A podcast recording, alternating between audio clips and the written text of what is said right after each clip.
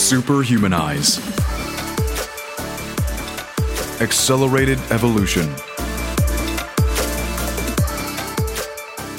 New technologies are coming in the near future that will push the boundaries of what we understand to be human, and that will radically change what it means to be human. Cybernetic and biomedical technologies such as cloning, genetic engineering, and nanotechnology are just a few of those, and could make a better life for everyone. What this could mean, for example, is the elimination of most of the diseases we're struggling with right now. Babies free of genetic defects, the creation of non-human sentient beings that may at some point also have legal rights, and also the possibility of near immortality. All of these technologies hold great promise, but they also pose profound challenges to our culture, to our health, and our democratic political system. When humans become more than human, post-human, or transhuman, these new technologies will require new answers for questions such as, what limits should we place on the freedom of individuals to control their own bodies? Who should own genes or other living things? And which technologies should be mandatory, which voluntary, and which forbidden? Democracies must assess and respond to these questions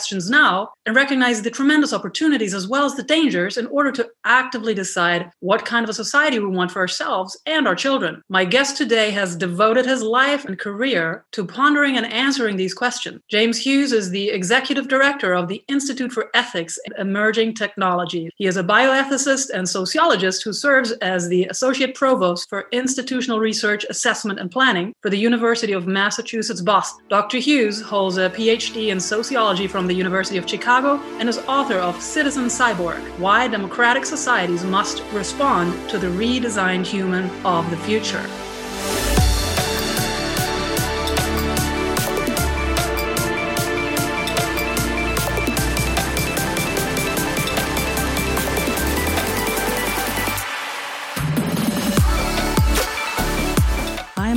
Summer, and I have passionately dedicated the last 12 years of my life to creating the ultimate human experience mentally, physically, and spiritually based on the most powerful ancient teachings and cutting-edge modern discoveries and technologies.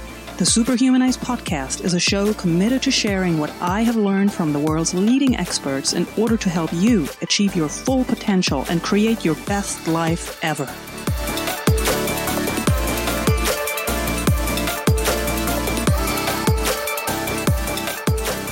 James, thank you so much for being with us today. I'm so excited to speak to you. I'm glad to be here.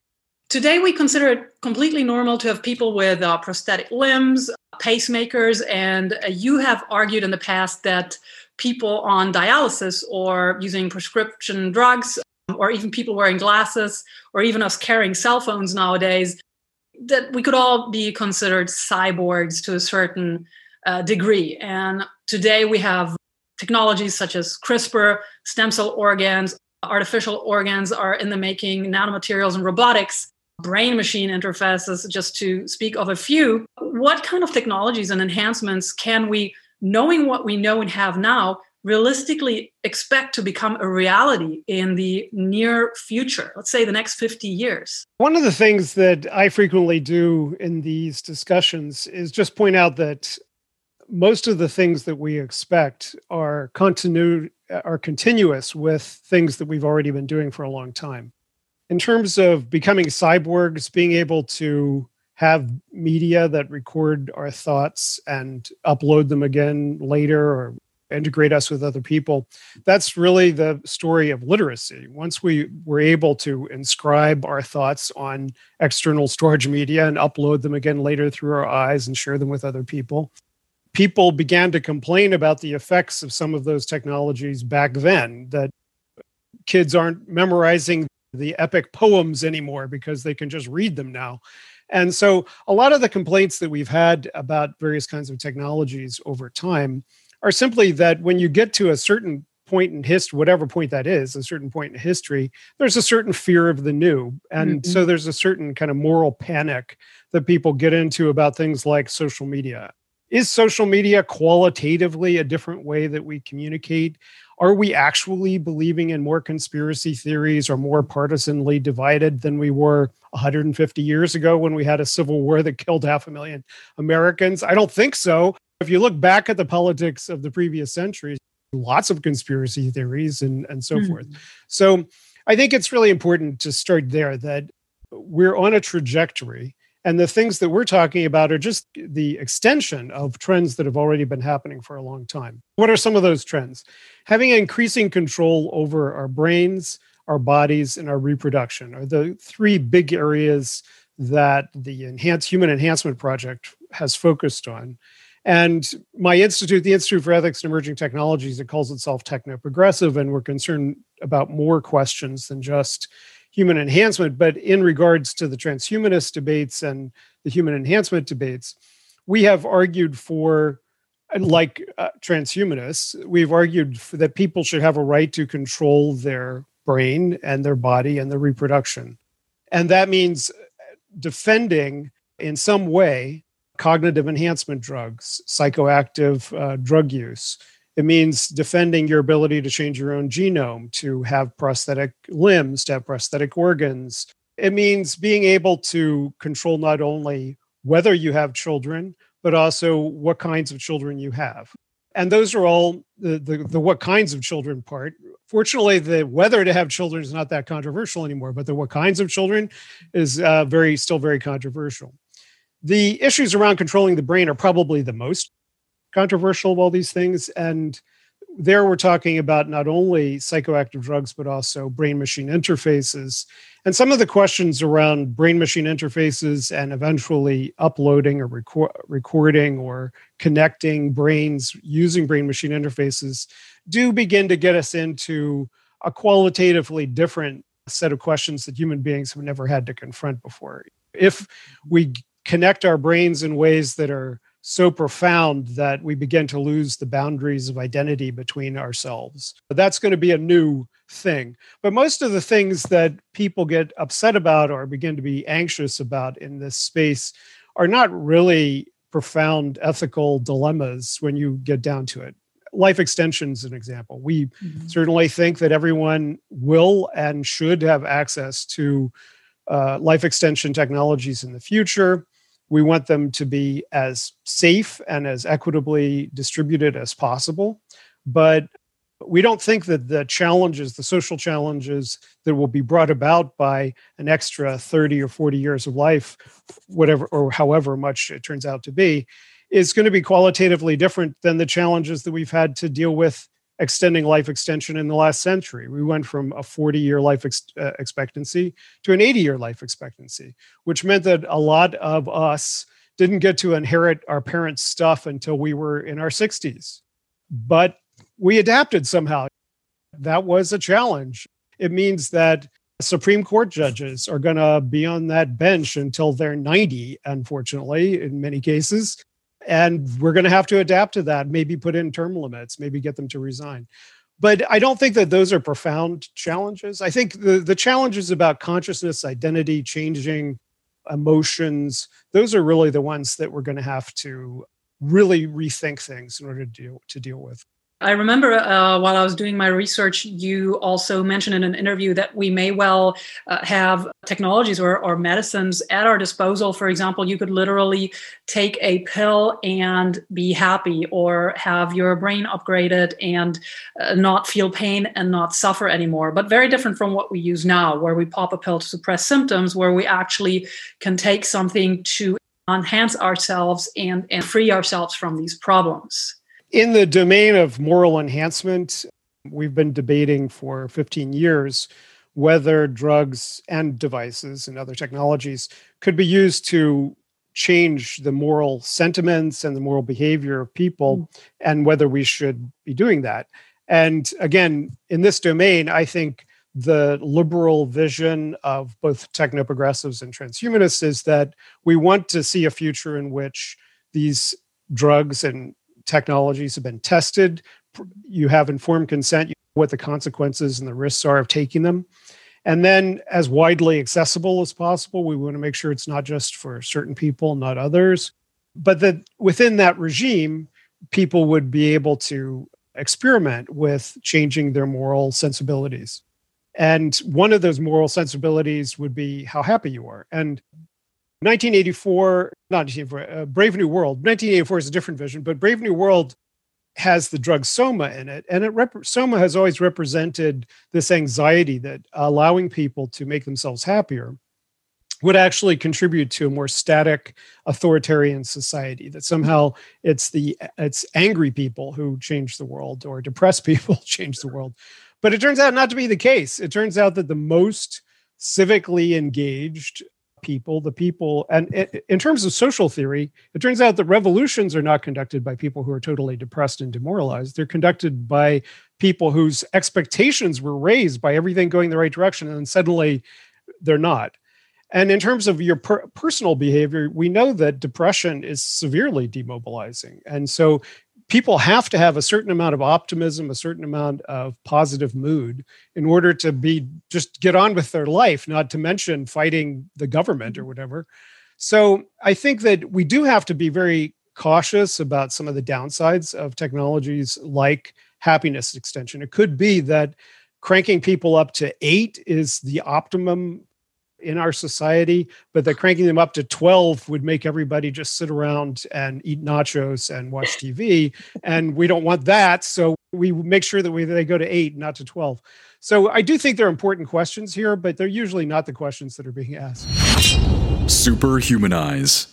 If you extend the question from the mere happiness aspect, if you take this further, we have a lot of biological constraints that affect our human nature and the way we live life, our virtues.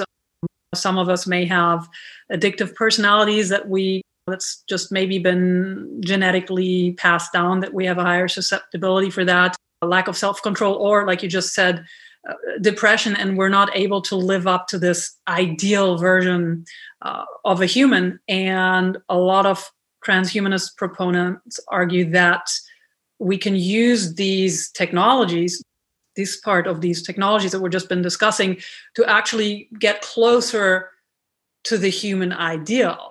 I wouldn't say human ideal, because I think one of the things that makes people rightly anxious is the notion that there might be some movement trying to create a narrow vision of what the perfect person is, or perfect future human.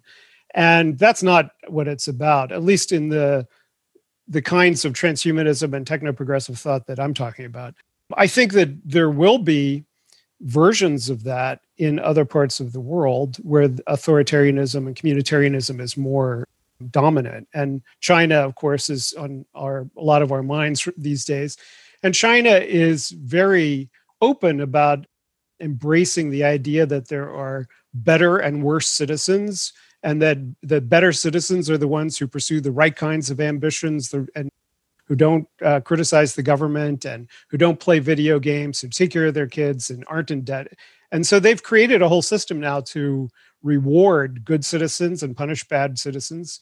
The opposite of that is a liberal society. We still have moral constraints. We still have laws to punish people who do bad things, and that we have decided to incarcerate or punish them for. And we still have mental health systems to determine that certain people are too dangerous to themselves or others.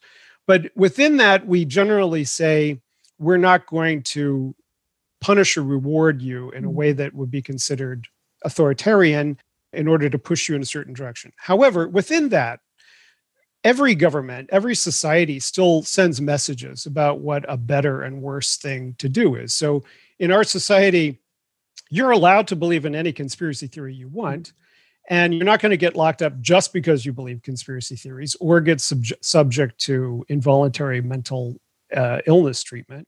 However, the government is perfectly within its rights to say, hey, folks, please don't believe conspiracy theories. And in particular, this one is a very dangerous one. Don't believe this one. That's perfectly within the legitimate rights of a liberal government to do. And so I think in the same way, if a government says, hey, we should all vote, hey, we should all mask, hey, we should all socially distance, these are pro-social messages. And if the government then were to back that up at some point and say, look, those of you who consider it really difficult to do these things, here's this pill, it'll make it a lot easier. I think that would be acceptable in my view. Some people we would have a debate at any rate about whether that's an authoritarian thing to do, to subsidize certain kinds of moral enhancement in society, not to make it mandatory, just to subsidize it. But that's the kind of public policy debate we need to be having. And instead, the ones we have are either, this is all science fiction, it's never going to happen, so we don't even have to think about it, or it's so scary, the prospects of these questions, that we should just ban them and take them off the table. Right. And I think you're pointing your finger at a very important fact, is that, yes, we have people right now who are embracing these potential changes and really looking forward to this future with these opportunities and choices. But there are people and groups that have a real deep-seated fear of these technologies and what they could bring. In your book, people who either say, don't mess with Mother Nature, or others that are religiously influenced and say it's playing God and therefore inappropriate for us.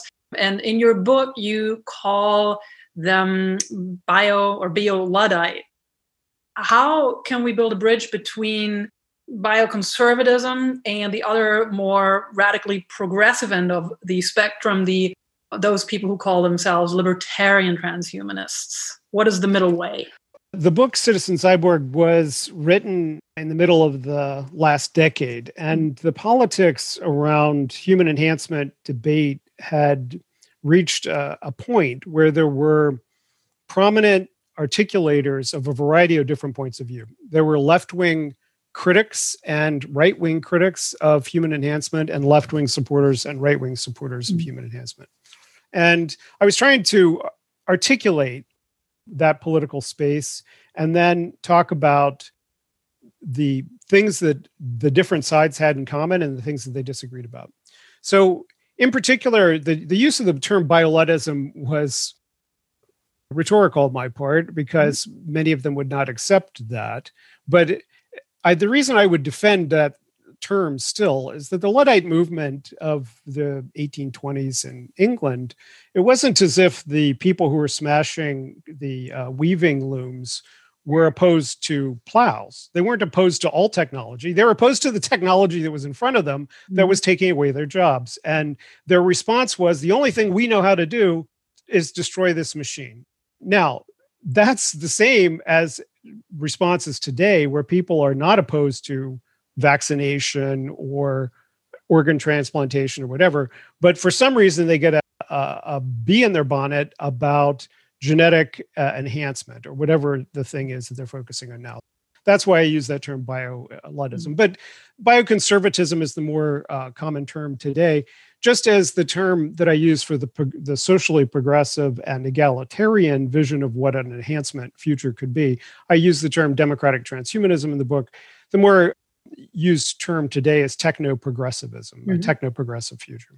My conclusions today about this is that basically being positive about these technological futures and not being anxious about social change is correlated with and related to a lot of other social attitudes. It's related to attitudes about sex and gender deviation. People who are at one end are anxious about anybody who's not a boy and a girl, and that boys sleep with girls and girls sleep with boys. They get upset about those things. And the people at the other end are like, we don't care. Do whatever you want. One end is religious conservatism. The other end is secularism. One end is authoritarian nationalism, and the other end is liberalism. And those attitudes, those social cultural attitudes, are all basically correlated with each other. And I think what we understand today is that they are also correlated with attitudes about the risks and benefits of technology in the future. They're correlated with education. The more education you have, the less anxious you're going to be about things like artificial intelligence, vaccinations, et cetera, et cetera. So both the libertarian end of the spectrum, which is people who have conservative economics but liberal social cultural view, and the techno-progressive end, which is the more social democratic politics and positive technology views, these are consistent with that end of the spectrum. They just disagree about how important the market is versus the state, how important redistribution is, taxation, those kinds of questions. They don't disagree about almost any of the cultural questions. The folks who have a lot harder time are the ones on the culturally conservative end. And there are examples of religious transhumanists who are trying to figure out how religious you can be and still be a transhumanist, and so forth. In other words, I was arguing 15 years ago that you could have a very complex political space instead of the one that we have now. I think we still have the one that we have now. It's just that we all have to recognize, and let me say one more thing about the libertarian transhumanists. Libertarian transhumanists have had a disproportionate influence on our understanding of transhumanism and transhumanist discourse because of where they were located and their affluence. Mm. Transhumanists in general are white guys, especially white guys with a certain kind of education, generally a STEM education, not a humanities or social science education. Some women, but not very many people of color, but some women who started, for instance, the Extropy Institute in the late 80s. That was one of the first transhumanist organizations in Southern California. And that Southern California ethos of tech libertarianism, and then carried over into people like Peter Thiel, who is this weird amalgam, a Christian fundamentalist, Trumpite supporter, but also part of this libertarian milieu of California. But he's a billionaire. So his opinion is blasted 10 times, a million times more than someone like me who's not a billionaire. So when I have done the survey work to determine what the politics is of people who identify as transhumanist or not techno-progressive, because they've already got a politics, but people who identify as transhumanists, there are more people on the left than there are in the libertarian circle. There are only fractions of people, like 1% who would say that they're on the far right or culturally conservative versions of politics. But it's basically between the balance between the social democratic left and the libertarians. And the libertarians, we outnumber the libertarians about 2 to 1. And so I think that it's an important point to make, because it's just that the discourse about transhumanists always assumes that we're all like Peter Thiel. And I beg to differ. Most of us are not. The majority of us are not. Superhumanize. You also mentioned it, and what you just shared with us, religion. Can transhumanism address and maybe even propose a solution to the conflict of secular modernity versus a fundamental Christianity and traditional Islam? One way to understand what transhumanism is that as soon as we were capable of imagining alternatives to our condition, so 100,000 years ago, when we began to develop symbolic thought and language, whatever that was, we probably started to think about, wouldn't it be nice if we could live in a world in which we weren't hungry all the time, in which we weren't constantly being subject to intertribal warfare and death, violent death? Wouldn't it be nice if I was healthy and didn't have all these broken bones and worms and infectious diseases and scabies and all the things our ancestors had to deal with? And they projected that vision of what a better society and a better body could be like onto either their understanding of the past. When we first got here on this planet, we were all perfect, and then things went to hell from there. Or they projected on the future or after death. When we get to heaven, we'll have a perfect body and everything will be perfect.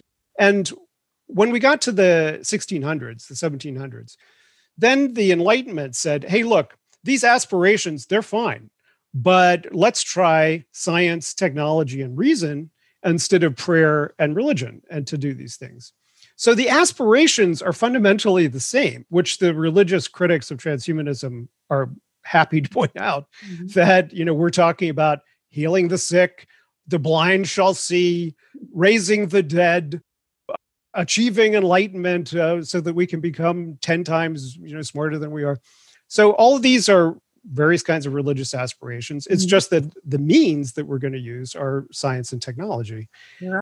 So I don't eschew the religious comparison. And we already see that religions have always had to deal with the advance of science and technology. They can't just ignore it.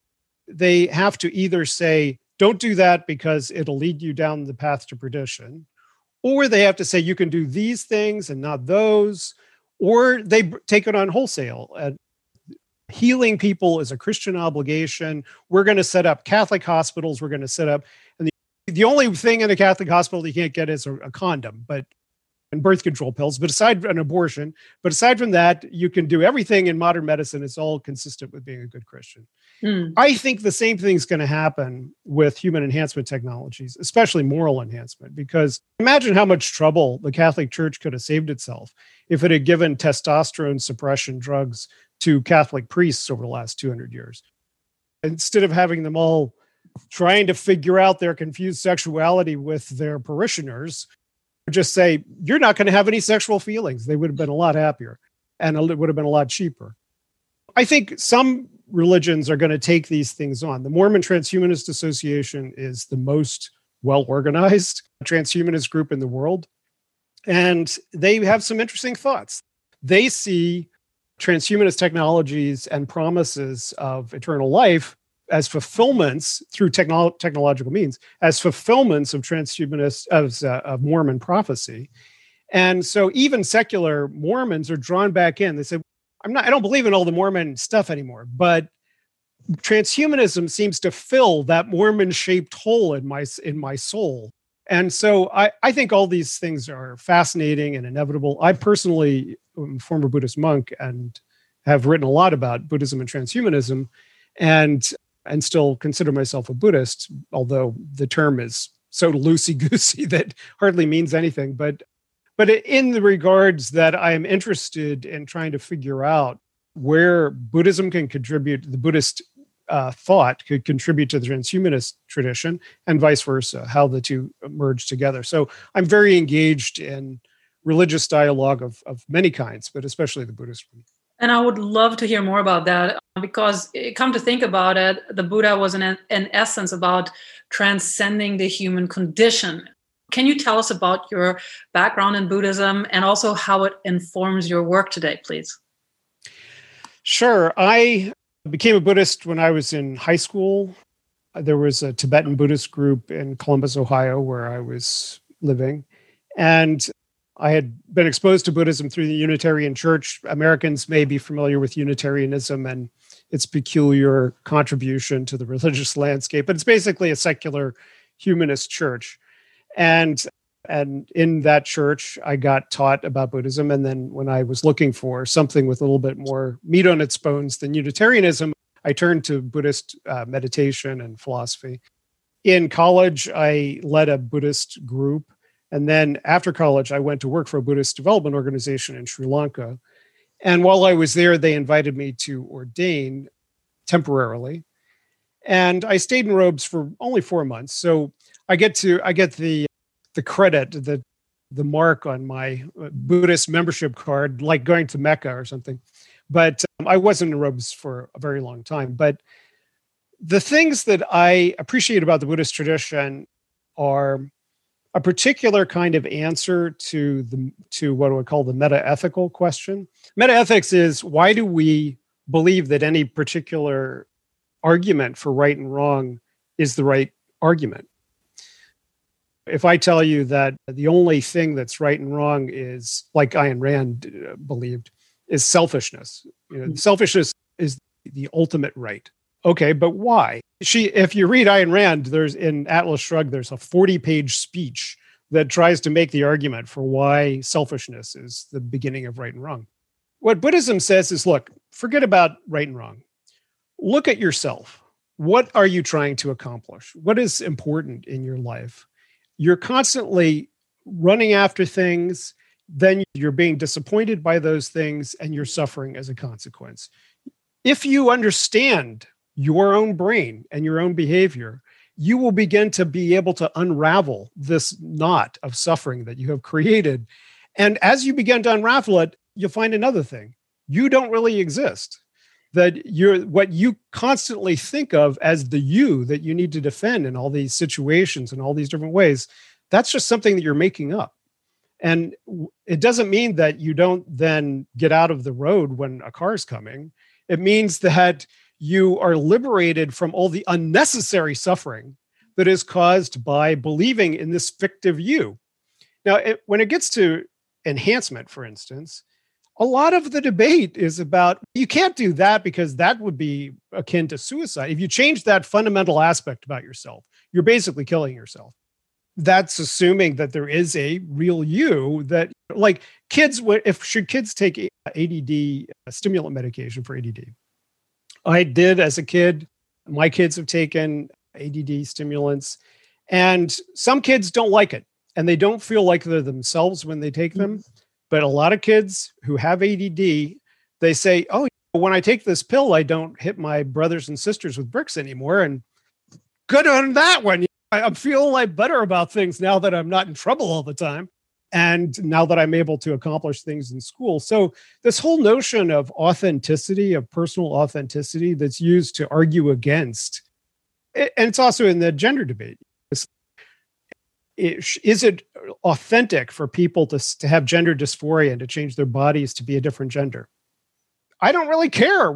I think there's an over essentialization and medicalization of gender in some circles. And one way of interpreting gender dysphoria is that you're really a girl or you're really a boy inside. Personally, I think in the future, we're going to just have this kind of blurring out of gender. And what's going to happen is that you could make a decision from anywhere from here to here and maybe up here and here, right? About what kind of gender expressions biologically, psychologically, culturally you're going to make. You may be a guy with a beard who just wants to wear dresses. You may be all these other combinations, and that's going to be fine. That's the kind of freedom that we imagine. Anyway, I forgot how I got onto that topic. Right. No, and that's fascinating. And maybe we'll also have the opportunity to be different things at different times and experience the whole spectrum. You brought up something really interesting talking about the self and what we perceive to be self. What is your definition after all of your life's experience now? What is self? Again, that is one of the central conundrums, questions that Buddhism focuses on, is the rejection of an essentialized self, mm-hmm. of saying that you are an act, you are a verb, basically. You are an act in creation. You are not a thing. You're not a particular package of mental traits and physical traits. And this is a huge problem and debate within the transhumanist movement because, for instance, some have argued that there's a pattern in your personality and that what will constitute a continuity, if you were to upload, for instance, if you were to make a recording of your brain and upload it into a computer, obviously in that process, there's going to be some change in the way things work and what gets recorded and how it gets instantiated in a computer. When do we know that this is a real copy of you, that we should treat this as if it's the same as you, whatever that, how that will work, we have to discuss as well. But when would we know that? People have argued that there's a certain kind of fidelity to the pattern in your brain. Mm-hmm. I would argue there is no one pattern. If you had recorded me now, I think I'm a lot more stable than some, but there's some very fundamental things that I have changed in over time. And so my 20-year-old self is different from my 40-year-old self is different from myself now. And similarly, there is the whole question about whether the pattern is authentic is just probabilistic. It's not a matter of, oh, ding, now you're the authentic person in silicon. So that's one way in which I think I understand the self, is that it's a matter, the self is something we feel, but it's not a real thing. It's with vision. We know that in the center of our vision, there's a hole. We never see that hole because our eyes are constantly saccading around and creating a synthetic understanding of what we're seeing that doesn't see a hole. In the same way, the self is a hole, and we're saccading around it and creating this illusion that there's a self there, but it's not really there. It doesn't mean that it's not really nice to have intentions over time. To say, by the time I am 70, I would like to have written 3 more books. That's a perfectly legitimate thing to say, even though that it's a fiction. And also what you just mentioned is really interesting. Let's say once we're able to upload our brain, our memories, whatever all comes together there, what we consider ourselves in a sense, or what most people would consider ourselves. And you also just said that the self is something that keeps developing, evolving, or it's not a static thing. So is that really a self? Would it still evolve, or would it just be stuck in that silicon suit? And well, that's an interesting question. Yes, some of the science fiction about uploading imagines that once you recorded it into silicon, it would be able to do whatever it did when you recorded it, but it wouldn't be able to change. I find it hard to imagine that we would be able to get the complexity of a human mind. Even for a mind to function as a mind, yes, there has to be the ability to record new memories and new skills and you would be in the Man Who Mistook His Wife for a Hat by Oliver Sacks. He describes some retrograde amnesiac patients who don't have memory beyond 10 seconds. Mm-hmm. And I think, although we would want to treat them with respect and not euthanize them or something, but that is a pretty essential aspect of what it means to be alive and conscious as a human being, the ability to make memories over time and have your relationships with other people and your understanding of the world change. So I hope that that's not the way memory gets instantiated in Silicon. I don't think it will be. I think the risks are actually in the other direction, that are the speed at which we think could be much more rapid. And so we might be on an entirely different time scale once we begin to upload. I think there's going to be a transition phase where we've got a lot of tech in our head, and that tech in our head starts to provide us some outsourcing from the limitations of the meat.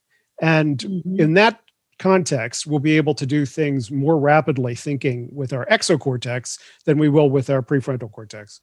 When we then transition fully into uploading, then we will have to deal with this question of people just zipping off and living 1,000 years in 10 minutes. And how do you talk with somebody who's doing that?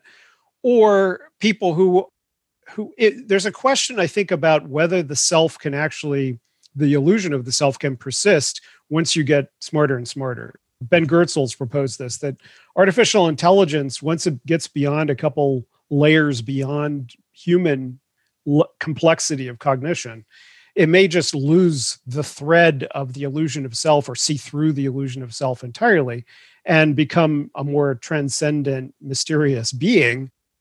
And we might have the same fate as well. And so that's another place where the religious questions and the transhumanist questions come together. Superhumanize. Something else that you mentioned, once we advance, that we can use all this tech and put it into our brains and upgrade, brings up the question of the superior transhumanists versus biological humans in the future. And if it's a choice and you're not forced to do these upgrades, as I would think it would happen in democratic societies, unenhanced humans could experience themselves or their condition, a handicap or a disability. How do we address the potential schism between humans who choose to stay biological humans or may not be able to make the transition for whatever reason, and post-humans? That goes back to this question of what does it mean to live in a liberal society, a society that respects people's freedom, but also one that doesn't respect their freedom to sleep under a bridge. Mm-hmm. So, in other words, the Amish have made very different choices than the rest of us, and we're totally fine with that. And one of the choices they made is not to participate in the military draft. Religious Orthodox in Israel don't participate in the military draft. I think those are questions that a society can ask. How much can we ask of minorities within our society who we generally want to tolerate their choices? But sometimes their choices lead to bad outcomes. If the Amish had, on a wide-scale basis, decided that they would oppose vaccination, or that they would somehow disable their children. So, for instance, an example I've used before is if a religious cult decided that they wanted to blind their kids so that they couldn't read heretical texts, we would step in and say, nope, child abuse, can't do that. It's not within your religious freedom.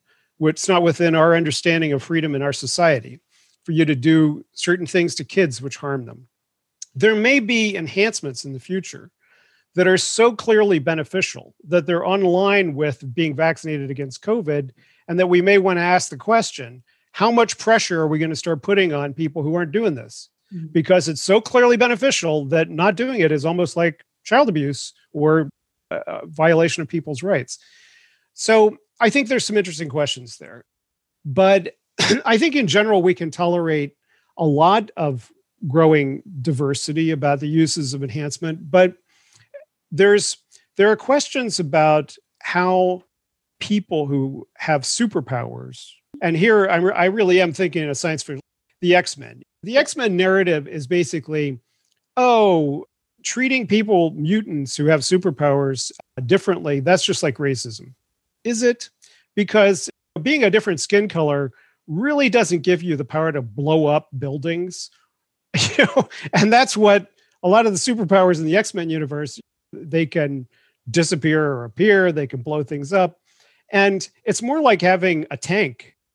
And we as a society have decided that we'll allow people to have a lot of bad guns. And I don't think they should have as many guns as they do. But at least you're not allowed to own a tank. You're not allowed to own nuclear weapons, right? And so some superpowers, some enhancements will be akin to having these kinds of powers that need to be democratically accountable. Only soldiers who are well-trained and are tested should have these kinds of powers for these specific purposes. Only certain kinds of police should have these kinds of powers. Only, just like not everybody can fly a plane. If you want to fly a plane, you have to get certain kinds of training. If you show up for work drunk, you lose your right to fly a plane. And I think a lot of powers and enhancements like that are going to be in that category in the future. Mm. And maybe there's also mechanisms that would prevent somebody who has been endowed with these powers to prevent them from becoming the evil transhuman overlord. Right. So now if you're a pilot and you show up for work drunk, they just say, you're probably got a problem with alcohol. You're not going to fly anymore. Mm. But what if you could say, okay, I did this once, but if you give me this therapy, this treatment, it has 98% chance that I will never drink a drink again. How about that? And that's basically the redemption arc, like with Me Too. Is it good enough if I was caught being a bad white guy in the Me Too era to say, I'm going to go for some sexual harassment training? We're iffy about that because we know that you can sit through an entire sexual harassment training and still be a bad guy afterwards. But if you knew that sexual harassment training, it was a little bit of MDMA, a little bit of oxytocin, they were giving you a gene shot to reduce your testosterone, 98% success. They never commit sexual offenses after that. Then we might consider that not only would it be a therapy for someone who demonstrated that they were a bad guy, but maybe for certain occupations, we want them to have that as a requirement of being employed in that occupation. Certain kinds of childcare, certain kinds of senior care, things like that.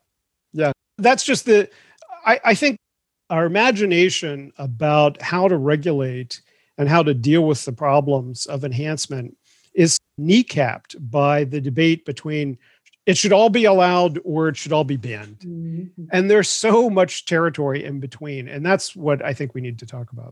Yes, definitely. I personally am very excited about the developments and the potential for the reasons you also mentioned before, all the positive aspects and effects of these medicines.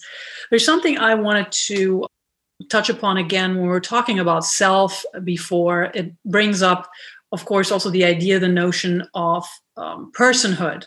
And there's a question you have posed in the past, and I'm going to read that quote.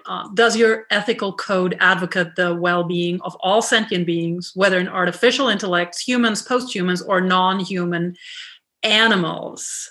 So when does a being, a robot or an enhanced organism, have the right to personhood? First, let me just say that question comes out of survey research that we did when I was the head of the what's now called Humanity Plus. And we were asking people in the transhumanist community whether they agreed with a variety of statements, more than 100 statements, that we thought might be various aspects of the transhumanist worldview. And so we came up with the top 10 statements that almost all transhumanists agreed with, which seemed to be things that distinguished a transhumanist from non-transhumanists. And one of them is this intuition about the significance of moral personhood, not being related to being a human. And it was one of the core things I talked about in Citizen Cyborg. So what it means is that John Locke, for instance, was an Enlightenment thinker. And he asked at one point, he's one of the classic people for the Enlightenment understanding of personhood, because he asked at one point, if God's going to bring us back for judgment, what does he have to bring back? Does he have to bring back all of the atoms that you were made up of at the point that you died? probably within his powers, but it doesn't seem necessary that he would have to do that. What he all he has to bring back to do a good judgment is your memory of yourself and your actions over time. And if that's all he has to bring back, then that memory is really you, right? That's if that's what God says. He doesn't want to bring back just a blank zombie and say, you did bad stuff that you can't remember, and I'm going to punish you to hell. But if he brings back you with all of your memories and then punishes you, it makes sense. So if we're just our memories, then that puts this notion of personal continuity on the psychological. And it also puts the idea of what the core constituent element of our moral society is, a thinking being with intents and purposes over time, whatever that sense of self is, that memory of self over time and the desires that go along with that. That's what a thinking moral subject is in our society. Now, until the 20th century, very few people were interested in extending that beyond the human. And most of our debates were about whether women had enough of it to really be able to vote, or Black people had enough of it to not be slaves. Once we decided that almost all humans should be presumed to have enough of that, to have moral significance, that they're going to be citizens in our society, we then started to ask about some of the edge cases. Do fetuses have enough? Do people who are brain dead and just on a ventilator, do they have enough? Do animals have enough? Do robots have enough? What would an alien have to be like to have enough? And that's the moral personhood question that we're at today.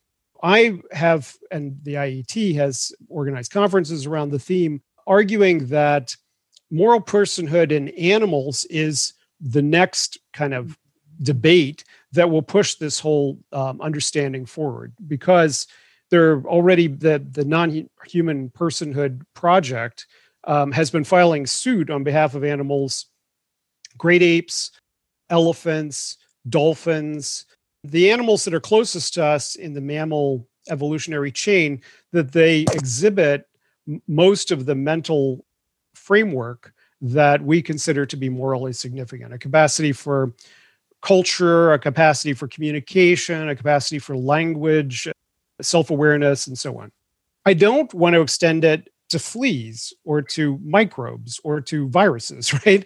There's a line at which you are not sophisticated enough that you neither demonstrate it nor is it likely that you have it, even if we can't detect it. And I think we have different obligations towards those kinds of creatures. And this whole debate is also related to, in ecological politics and ecological philosophy, is nature itself a moral subject? I don't believe so. I think that nature is just nature. Nature does what nature does, and that's the is. We are the ones who create the ought. We are the ones who say, oh, nature, don't be so mean to that tree.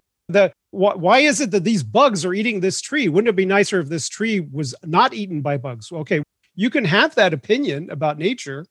That's a human opinion. It's not a nature opinion. Nature does not care whether the tree exists or it gets eaten by bugs. So all of the values in the world come from people like us, and we're the only ones that we know to talk to about this so far. It may be that once we for instance, start to experiment with cognitive enhancement of great apes, it's going to happen. It's already, Stalin tried to do it. Stalin tried to create a great ape army because he wanted to see if he could have soldiers as strong as gorillas. It's a crazy story, but we're going to have at some point great apes who have been cognitively enhanced.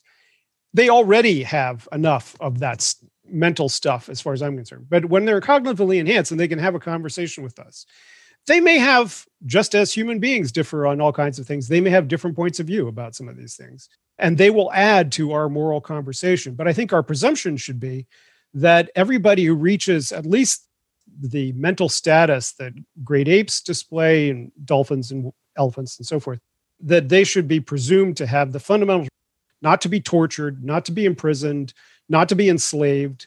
They may not have a meaningful right to vote or to file an SAT and try to get into law school yet, but those are eventually things that we could help them towards.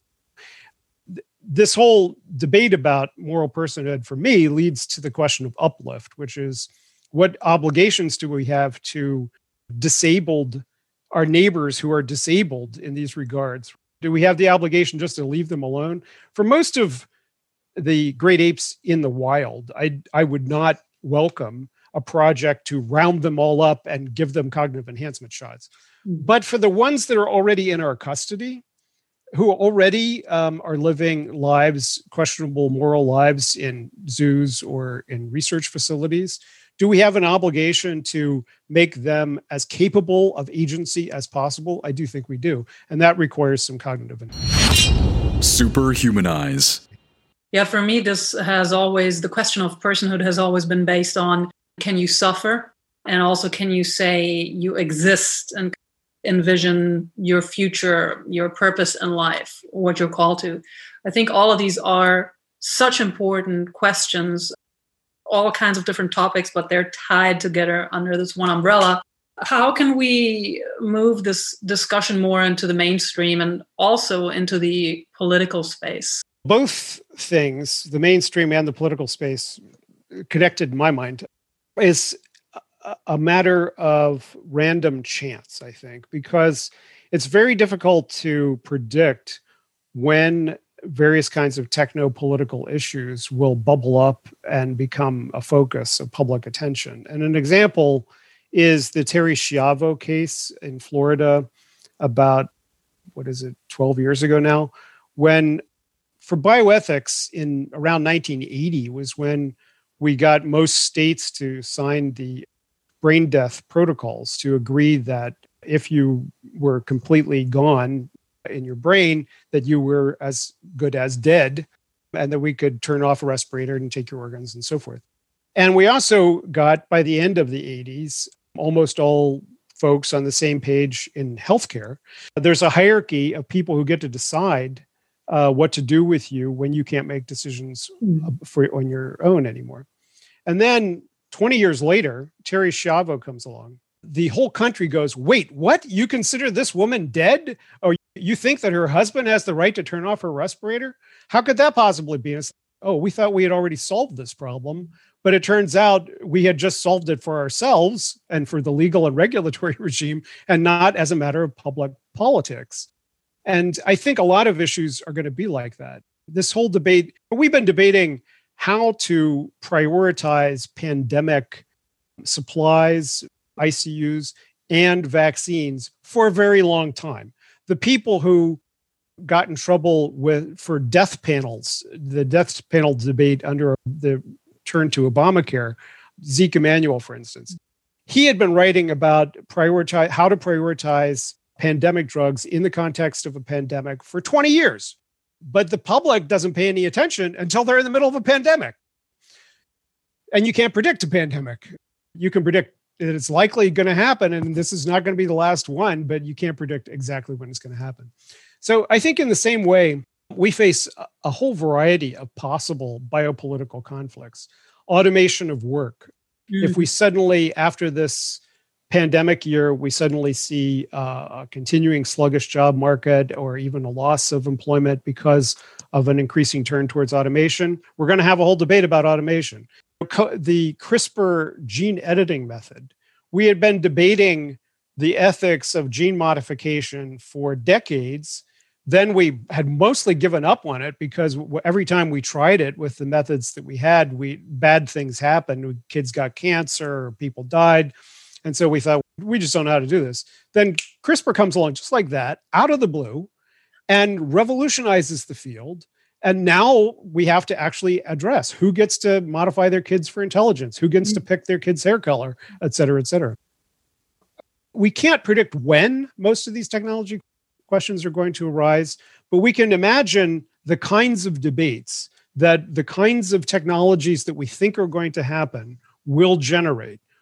How much control over your brain, how much control over your body, how much control over your reproduction should people have? Those are going to be questions raised in all kinds of ways by all kinds of issues. And we just don't know exactly when and how. Yeah, we know they're coming. And I think what you stand for, which is let's discuss these things now, is so vitally important because many of these developments could literally pull the rug out of under us and our understanding what being human means. James, there's a question I ask every guest that I have the pleasure to have on the podcast, and that is, what are the practices that have most profoundly in a positive way affected your life, mentally, physically, or spiritually? Meditation has been important. I should always meditate more than I do. One of the reasons why I'm interested in a moral enhancement technological path is that even when I was a Buddhist monk, most Buddhist monks do not meditate. They consider it to be an extraordinary, austere practice, difficult practice. Just like most people who try to meditate discover that it's a pretty difficult thing to do. So I'm very interested in ways that we might democratize and make it easier for people to both be good and to pursue spiritual practices like meditation. But meditation has been important.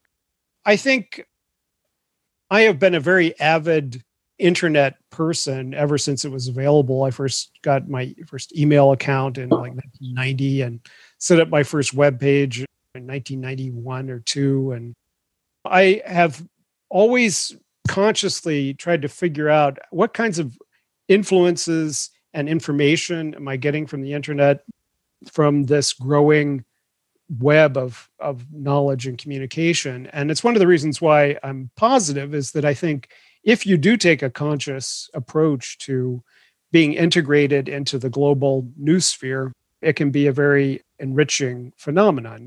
We all have to learn things along the way. We have to learn what's bad data. We have to learn not to get engaged in flame wars, how to have the moral fortitude to resist some of the temptations of the internet. But in general, I'm a big fan.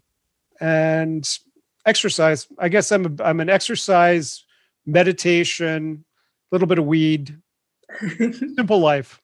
Those are all really good things. And is there anything that we should be aware of, what you're working on, anything you'd like to share with us? The Institute for Ethics and Emerging Technologies was founded in 2005 by me and Nick Bostrom. Mm-hmm. And we did about 10 years of solid work. And then when 2015, 2016 came along, we ran out of money, and the imminent threat of fascism in the United States led some of us to be very distracted for the next 4 years. Fortunately, we have received a new tranche of funding to pursue research on artificial intelligence and work, artificial intelligence and peace and democracy, and on human enhancement questions in general.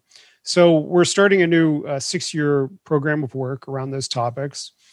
And we will have some postdoctoral fellows situated at my institution at the University of Massachusetts Boston, which is behind me. And those ads will go up shortly for people if people want to apply to that fellowship. We have relaunched our journal as the Journal of Ethics and Emerging Technologies. We'll be doing conferences and podcasts and videos and all the stuff. I think it's going to be these are always exciting questions whenever you dip your toe in. But for the last 4 years, I have to confess, it seemed like we were being jerked back to the 1930s. It was really hard to think about what the 2030s were going to be like. And now we have a little bit of breathing space. Hopefully we'll get jerked back again, but we have a little bit of breathing space to really begin thinking consciously about what kind of future we're going to live in. I feel you. I'm with you 100% there, James. And I really look forward to what's going to transcend from your work in the next years. I'm going to make sure to put all the information in the show notes. I'd love to get the information also once you have it, where people can sign up to become members and support all that you do. This conversation has really tickled and expanded my brain. I feel it growing as I sit here. James, thank you so much for making time for us today. It was really great to talk to you. Good luck with your work. It's an exciting podcast that you're running. Superhumanize. Accelerated evolution.